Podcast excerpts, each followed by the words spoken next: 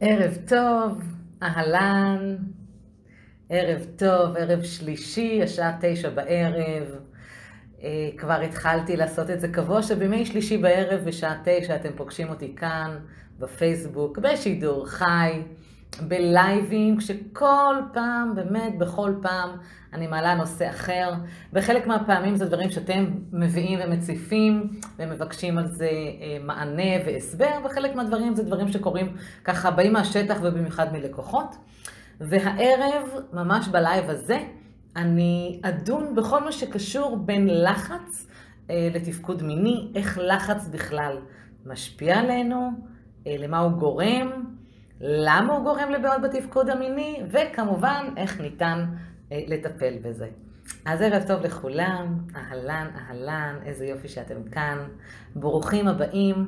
אני שלומית וולפין ואני מומחית לשיפור התפקוד המיני בגברים בשיטה ייחודית שפיתחתי, שבעצם כוללת טכניקות העובדות על התת מודע, שזה מוח אחורי שמנהל אותנו ומשפיע עלינו, שלא במודע תמיד. ואני בעצם מזהה, ממש מזהה, את השורשים, את הגורמים המעכבים לבעיה התפקודית. אני מדברת על חסמים ומעכבים תודעתיים נפשיים, וברגע שאנחנו מבחינים את זה, אנחנו באמת מנקים, יוצרים ממש ניקיון בתהליכים שונים, בטכניקות שונות, ומחזירים את השיפור, אה, את התפקוד המיני. בחלק מהפעמים אפילו אה, יש הפתעות חדשות בעניין, כמו שקרה לי בשבועיים האחרונים. עם לקוחות מעל גיל 50 שאומרים, שלומית, תשמעי, בעקבות הטיפול, מעבר למה שהשגנו ורצינו, אז גם קיבלנו זקפת בוקר, שזה בכלל דבר חדש לנו, אנחנו לא זוכרים את זה מאז שנות ה-20, ה-30 מוקדמות. אז כן, דברים קורים וקסמים קורים וניסים קורים, ותאמינו בזה, אני מאמינה. גם אני הייתי שם בכל מיני אירועים כאלה ואחרים וריפאתי את עצמי. אז כן, אז יש כאן שיטה שהיא ייחודית. אה, ובאמת היא נקייה, ללא תופעות לוואי, ללא זריקות, ללא משנה תודעה, נקייה לחלוטין, שעובדת על המוח, עובדת על הנפש, ופותרת ומחזירה את החיוניות הזכרית. אז מה הקשר בין לחץ לבין תפקוד מיני? אז קודם כל בואו נדבר על לחץ באופן כללי. לחץ זה מצב שבו הגוף נכנס, יש כאלה שקוראים לזה סטרס, נכנס למעין מצב של כוננות. מצב של כוננות, זה אומר שהגוף ממש מרכז את עצמו כדי להיות במצב מסוים. יש מי שקוראים לזה אה, שהוא במצב של הישרדות, אה, הוא במצב של היקון, הוא במצב שהוא מפריש הרבה אדרנלין, שיש תנועה של הזרמת דם, ובעקבות הדבר הזה נוצרות אה, תופעות ונוצרים סימפטומים שחלקכם בטח מכירים, עולה הלחץ דם והוא לא מאוזן, הסוכר עולה והוא לא מאוזן, יש מי שחווים כולסטרול לא מאוזן, ויש מי שחווים בעיות בנשימה, ממש מצוקה נשימתית. יש אנשים שהם פשוט לא רגועים, יש כאלה שהם לא ישנים טוב בלילה, יש מי שזה תופס אותו במצבי רוח משתנים, ממש, בכלום זמן משתנה ב-180 מעלות מצב הרוח, ממש תנודות במצב הרוח, וכל אחד זה משפיע עליו אחרת. אז בעצם הלחץ מביא את הגוף להיות במצב שהוא מפר את האיזון, ובעקבות ההפרה של האיזון, במיוחד שנמצאים אה, בלחץ שהוא נקרא לזה ארוך טווח, שהוא סוג של אפילו תמידי, אה, מתחילות להיות כל מיני תופעות בגוף. רופאים לחלוטין אומרים היום שהרבה מהדברים שאנחנו חווים ומרגישים הם בעקבות בעיות בלחץ. ממה נובע לחץ ואיך זה משפיע על התפקוד המיני? לחץ נובע מסיבות רבות. בעיקרון, כשרופא אומר לכם, אה, חבר, זה מלחץ, אוקיי, זה מאוד כללי, בואו רגע ננסה לפרק, להבין על מה יושב הלחץ, וכמובן איך אפשר לטפל בו. אני כן אומרת שברפואה הקונבנציונלית, אוי, כל כך הייתי שם. אמ, ברפואה הקונבנציונלית נותנים לנו בדרך כלל, אני קוראת לזה איזה פלסטר. אם אתה בלחץ, קח אה, פרוזק, קח, אה, סליחה, זה לנוגדי דיכאון, קח אה, משהו שירגיע אותך, אה, קח, אה, אני יודעת מה, יש כאלה שנותנים אפילו ציפרלקס. קח משהו שיאזן, קח תרופה שמורידה לחץ, משהו שגורם בעצם לשינוי כימי בגוף.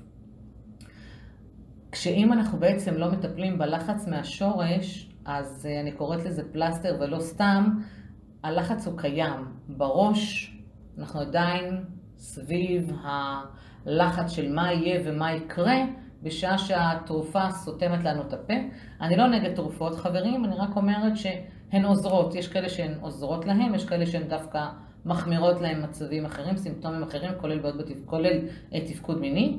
אבל בעצם, לפני שמכניסים תרופה לפה, קודם כל להבין ממה הלחץ נובע ואיך אפשר להתמודד איתו, אוקיי? לא תמיד אנחנו יכולים לפתור דברים, יש דברים שהם בכלל לא בשליטתנו, בכלל בכלל לא בשליטתנו, אבל כן איך אני מודע ללחץ, מתמודד איתו.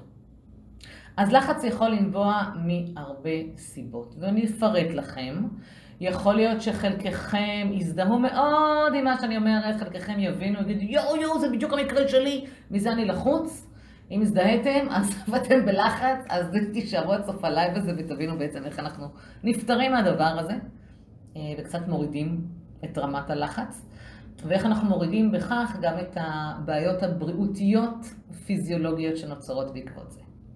אז לחץ יכול לבוא בעקבות אה, בואו ניקח את דוגמת העבודה.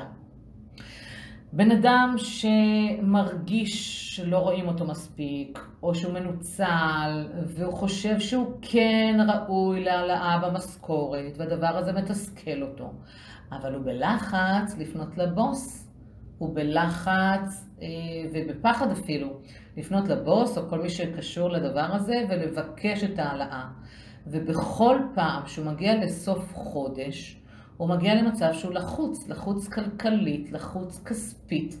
הדבר הזה לא עוזב אותו יום וליל, ומזה נובע לחץ. בן אדם שטרוד אה, ביום-יום מכמה הוא מכניס ברמה הכספית, לעומת כמה הוא מוציא, ושהוא לא מצליח לאזן את עצמו, יש אנשים שלחלוטין, לחלוטין נכנסים ללחץ מהדבר הזה. מי שעובד כשכיר ויודע כמה הוא מרוויח באופן קבוע, אז הוא יודע שזה מה שיש לו, אלא אם כן הוא ילך ויבקש העלאה, או יקודם בתפקיד או משהו כזה, אה, או יש בונוסים נגיד, אה, וזה מה יש, והוא צריך לדעת איך לחיות עם זה, ולדעת גם לנהל את ההוצאות, שאגב, טוענים ש-80% מאוכלוסייה פה לא יודעים בכלל לנהל את ההוצאות שלהם, והם חיים במינוס, אז אנחנו צריכים לקחת את הדבר הזה בחשבון. אז יש את הלחץ הזה אה, שמגיע סוף החודש, או תחילת החודש עד שנכנסת המשכורת, אם היא תכסה את התשלומים ואת החשבונות ויהיה מספיק לקנות אוכל, זה ממש לחץ. עכשיו הלחץ הזה, לאן הוא מגיע בסופו של יום? לחדר המיטות, ותכף נגיע לחדר המיטות. לא, כאילו, אתם תישארו שם, אני פה. מעולה. אז כן, אז עבודה, לחלוטין. אם יש בן אדם שמתוקף עבודתו הוא למשל אחראי על דברים, או הוא אחראי על עובדים, והוא לא עומד למשל אפילו ב...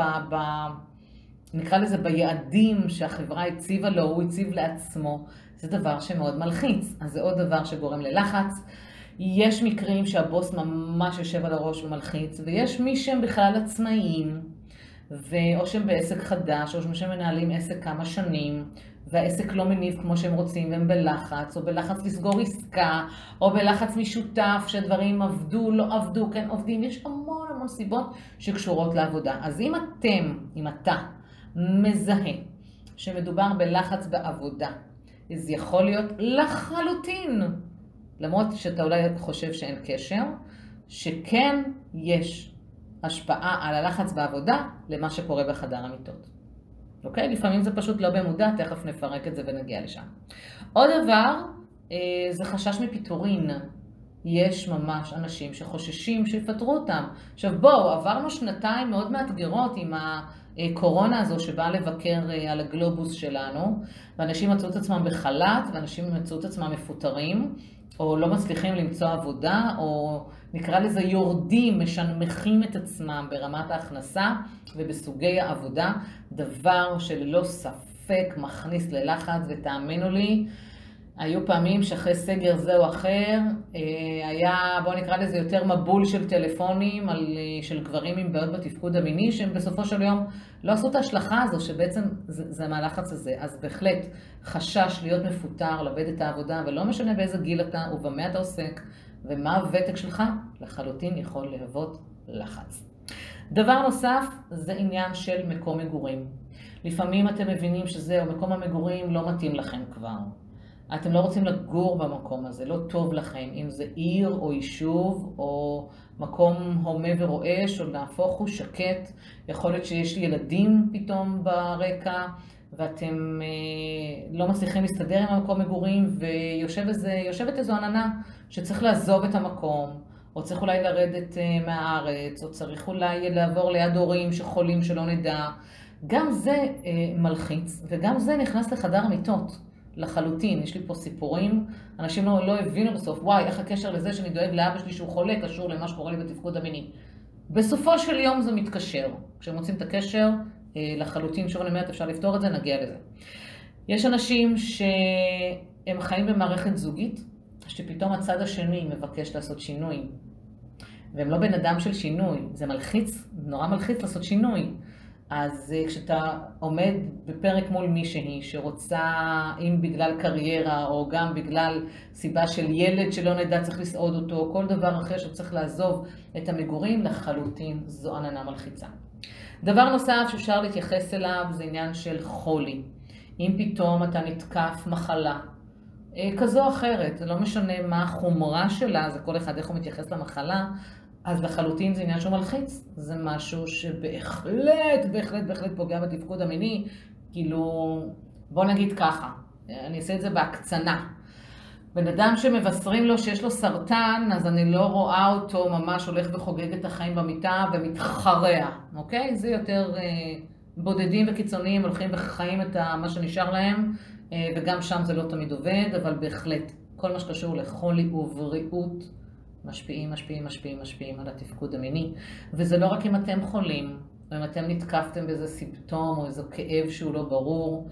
יש פחד ממוות, יש פחד שמישהו ימות לכם, אם זה ילד חולה, או אבא חולה, או מישהו קרוב אליכם שאתם מאוד אוהבים, ואפילו הזקנה פשוט אה, ביקרה אותו, זה דבר שהוא מוביל ללחץ. אה, דבר נוסף, ועכשיו אה, יכול להיות שממש תזדהו עם מה שאני אומרת, אישה מלחיצה. כן, אישה מלחיצה. זה דבר שלחלוטין פוגע בתפקוד המיני. יש מי שמכנים את זה אישה מסרסת, אישה שתלטנית, אה, איך, איך, איך אומרים לי לקוחות? אה, אישה מנהלת, אשתי מנהלת אותי. היא אומרת לי מה לעשות, היא שולטת בי. וזה מלחיץ. איפה אני כגבר במערכת היחסים הזו? איפה אני מול אשתי? אני התחתנתי איתה בגיל מסוים, ופתאום אחרי שנים, ואפילו עשרות שנים, עם מישהי אחר, עם משהו אחר, אני לא רגיל לזה וזה מלחיץ. עכשיו, יש גם נשים תובעניות, ואני אלך דווקא לעניין של המיניות, של הסקס. נשים שפתאום בגיל 45-50 מגלות המיניות שלהן, ההורמון הזכרי מתחיל לעלות ופתאום הן תובעניות לסקס ולפתיחות מינית שאתם לא רגילים לה. אז רבאק, זה מלחיץ. אתם לא יודעים איך להתמודד עם זה, במיוחד אם אתם כאלה שלא מתקשרים את היחסים, או גם אם אתם מתקשרים את היחסים ואת הצרכים המיניים, יכול להיות שזה מאיים עליכם. כאילו, עד היום הייתי רגיל לככה, ומה פתאום זאת באה אליי ודורשת דברים, ואם אני לא אוכל לעמוד בביצוע, ואם אני לא אה, אספק אותה, ואם אני לא אהיה לשביעות רצונה, אז גם יש לחץ, אגב, בתת מודע שלכם, שהיא תעזוב אתכם, או תלך למצוא מישהו, אפילו אולי צעיר יותר, ותחפש לעניינים בצד, וזה מלחיץ, מלחיץ, מלחיץ, מלחיץ. חבר'ה, אני פותחת פה את הכל, אני שוטחת, אני לא אה, מתחילה פה להתייפייף. אני שמה את הדברים as is על השולחן, כי חבר'ה, אתם צריכים להבין שזה יושב לכם בתת מודע וזה מלחיץ אתכם. שוב, גם, אני אומרת תת מודע, אבל בין שאתם יודעים ובין שלא, צריך להתעורר לרגע, להסתכל מזווית אחרת על המצב שאתם נמצאים בו, כדי להבין מה הדבר הזה שמלחיץ אתכם, וזה מה שפוגע לכם תפקיד דומיני, ובזה לטפל. עוד דבר שמלחיץ גברים שפונים אליי, זה בעצם העניין התפקודי שהוא מלחיץ. יש אנשים שלחוצים פתאום כי השפיכה המהירה שלהם משפיעה על מה שקורה במיטה. יש גברים שחווים שפיכה מורכבת וזה מלחיץ אותם. כמה בת הזוג שלי כבר תוכל להכיל אותי, אנחנו כבר כמה שנים ביחד וזה כבר מעייף אותה ועוד ועוד מלחיץ אותם להיכנס בכלל למיטה. אז יש כאלה שחווים חרדת ביצוע, אוקיי? זה מוביל ללחץ. לחץ יכול לנבוע גם מגברים שפתאום התאלמנו או התגרשו או מחפשים לעצמם איזו מאהבת והם לא בדיוק עם ביטחון אה, עצמי גבוה או ביטחון מיני. איך יהיו הביצועים שלי, ואם היא תאהב את האיבר שלי, והאם אני אהיה טעים לה, אם אני אדע לספק אותה, במיוחד כשנמצאים מול אישה מינית או מישהי חדשה, מה זה לחץ על הראש, איך אני אהיה ואיך אני אתפקד, וגודל האיבר שלי מתאים, ויכולות הביצוע שלי, ו ו ו ו ו ו ו מלחיץ, מלחיץ, מלחיץ. אז פרטתי לא מעט סיבות אה, למה אנחנו נלחצים, ממה אנחנו נלחצים. עכשיו בואו נבין איך זה פוגע בתפקוד, אה. איך זה משפיע בעצם על התפקוד המיני.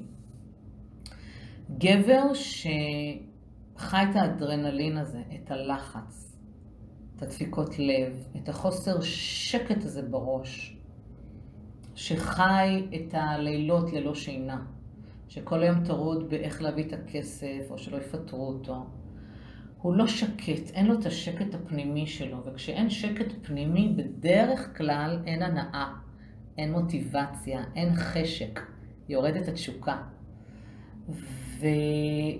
ולהיכנס למיטה נקי מכל הדבר הזה, זה לפעמים מאמץ מאוד גדול. זאת אומרת, איך אני יכול להיכנס שאני טרוד, ומה אני מאכיל את הילדים שלי מחר, אם אני בכלל אצליח להאכיל אותם, להביא את זה למיטה. איך אני עכשיו יכול להתעלס, לעשות אהבה עם בת הזוג שלי, להיות שם נקי ולעשות באמת משגע משונאים כשכל הזמן טרוד, טרוד, טרוד, או שיש כאב, אוקיי? זה משפיע. מה זה עושה? איך זה משפיע? זה יכול לגרום פתאום לאיבוד זקפה. ואם לא לאיבוד זקפה מלאה, זה יכול לגרום למצב שהזקפה היא חצי קלאץ', זאת אומרת, זקפה למחצה. הוא חצי עומד, הוא קצת גמיש, הוא לא יכול לחדור במצב הזה, או שהוא גמיש בצורה כזו שהוא יכול לחדור, אבל אתה יודע שהוא לא בשיא אה, החוזק שלו. זה יכול להשפיע. זה יכול להשפיע על כך שפתאום, out of nowhere, ממש, מבלי להבין איך זה קורה, אתה גומר מהר. ועד היום לא גמרת מהר. הלחץ הזה מביא אותך לשפיכה מהירה. כן, כן. יש גברים שפתאום בגיל 50, 60 אפילו, חווים שפיכה מהירה. מהדבר הזה, מהמקום הזה. מהמקום הזה ש...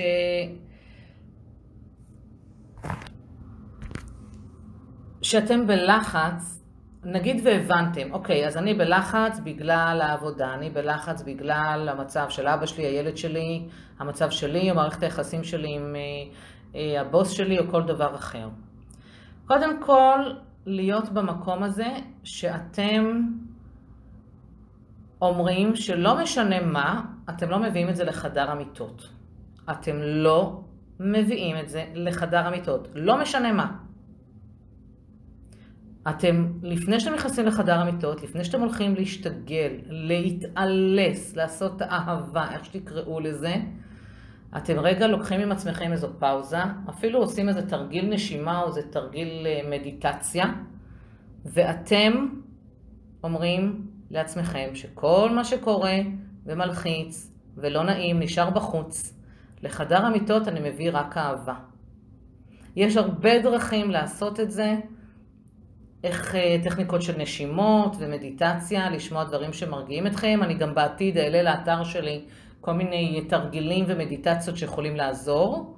ובעצם אתם נרגעים ומנקים כל מה שקשור ללחץ שלכם באשר הוא, לפני שאתם נכנסים לחדר המיטות. אוקיי? זה, זה, זה דבר ראשון אה, שאפשר לעשות. אם אתם לא מודעים לזה, ויש לכם בעיה בתפקוד המיני, אוקיי? אם אתם לא מודעים לזה שאתם לחוצים, או שהלחץ משפיע על התפקוד המיני, בפעם הבאה שאתם נכנסים למיטה, תנסו להבין בעצם עם עצמכם מה קורה שם. מה קורה שם? מה הבעיה שלי בתפקוד? מה קרה פתאום שהוא שונה?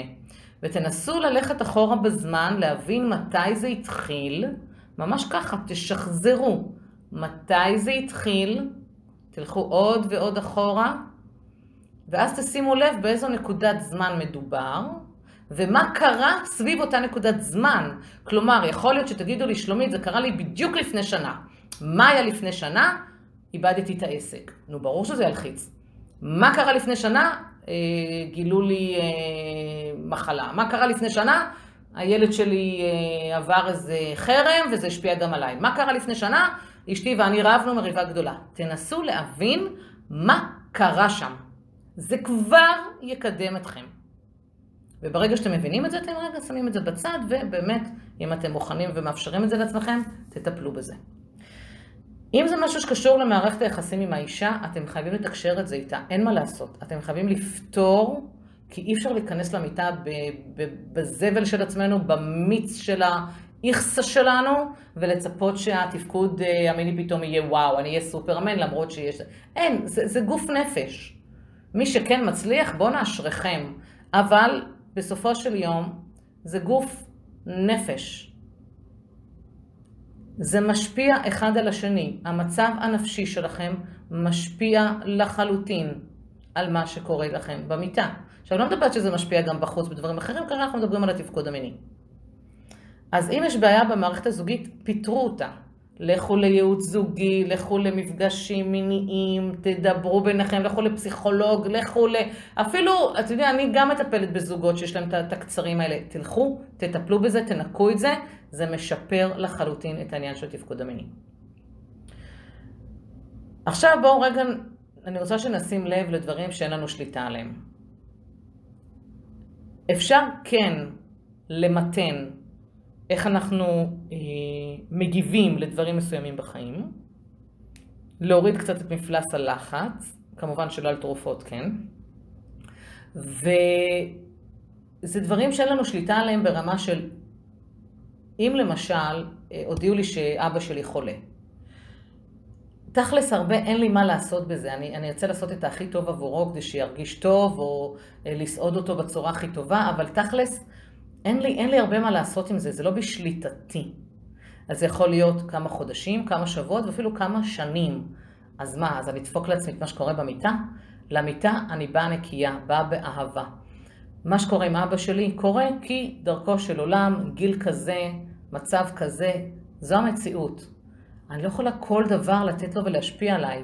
כי אם זה לא יהיה אבא שלי, אז יהיה שכנה שעצבנה אותי, ואם זה לא השכנה שעצבנה אותי, אז יהיה הנהג שחסם לי את האוטו. כל דבר הרי יכול לגרום לנו תירוץ וטריגר למה להיות בלחץ ועצבים ולהביא את זה למיטה. אז לרגע להבין שיש דברים שאין לנו שליטה עליהם, וגם אם אנחנו חושבים אולי שיש, אז לרגע, אוקיי, אני מבין שזה המצב, כרגע אני לא יכול לעשות משהו בנידון, השעה עשר בלילה, אני רוצה להיכנס, אה, לעשות אהבה, לפרוק את עצמי, לענג, לספק ולהיות מסופק, אז אוקיי, אני שם את זה רגע בצד. עכשיו, אולי חלקכם יגידו, וואי, חכמה גדולה, זה הכי קל להגיד. לא, זה ממש לא קל להגיד, כי הייתי שם. כי גם עליי זה השפיע. הייתי מביאה את האיכסה שלי ואת המיץ של החיים לתוך המיטה, וזה לא היה לעניין. לפעמים לא הייתי גומרת בגלל זה, לפעמים אין לי חשק, לפעמים עושה טובה או מרצה על האיסטר ואחותו. ברגע שהבנתי שצריך לעשות את ההפרדה, התחלתי לעבוד על עצמי, מה זה אומר?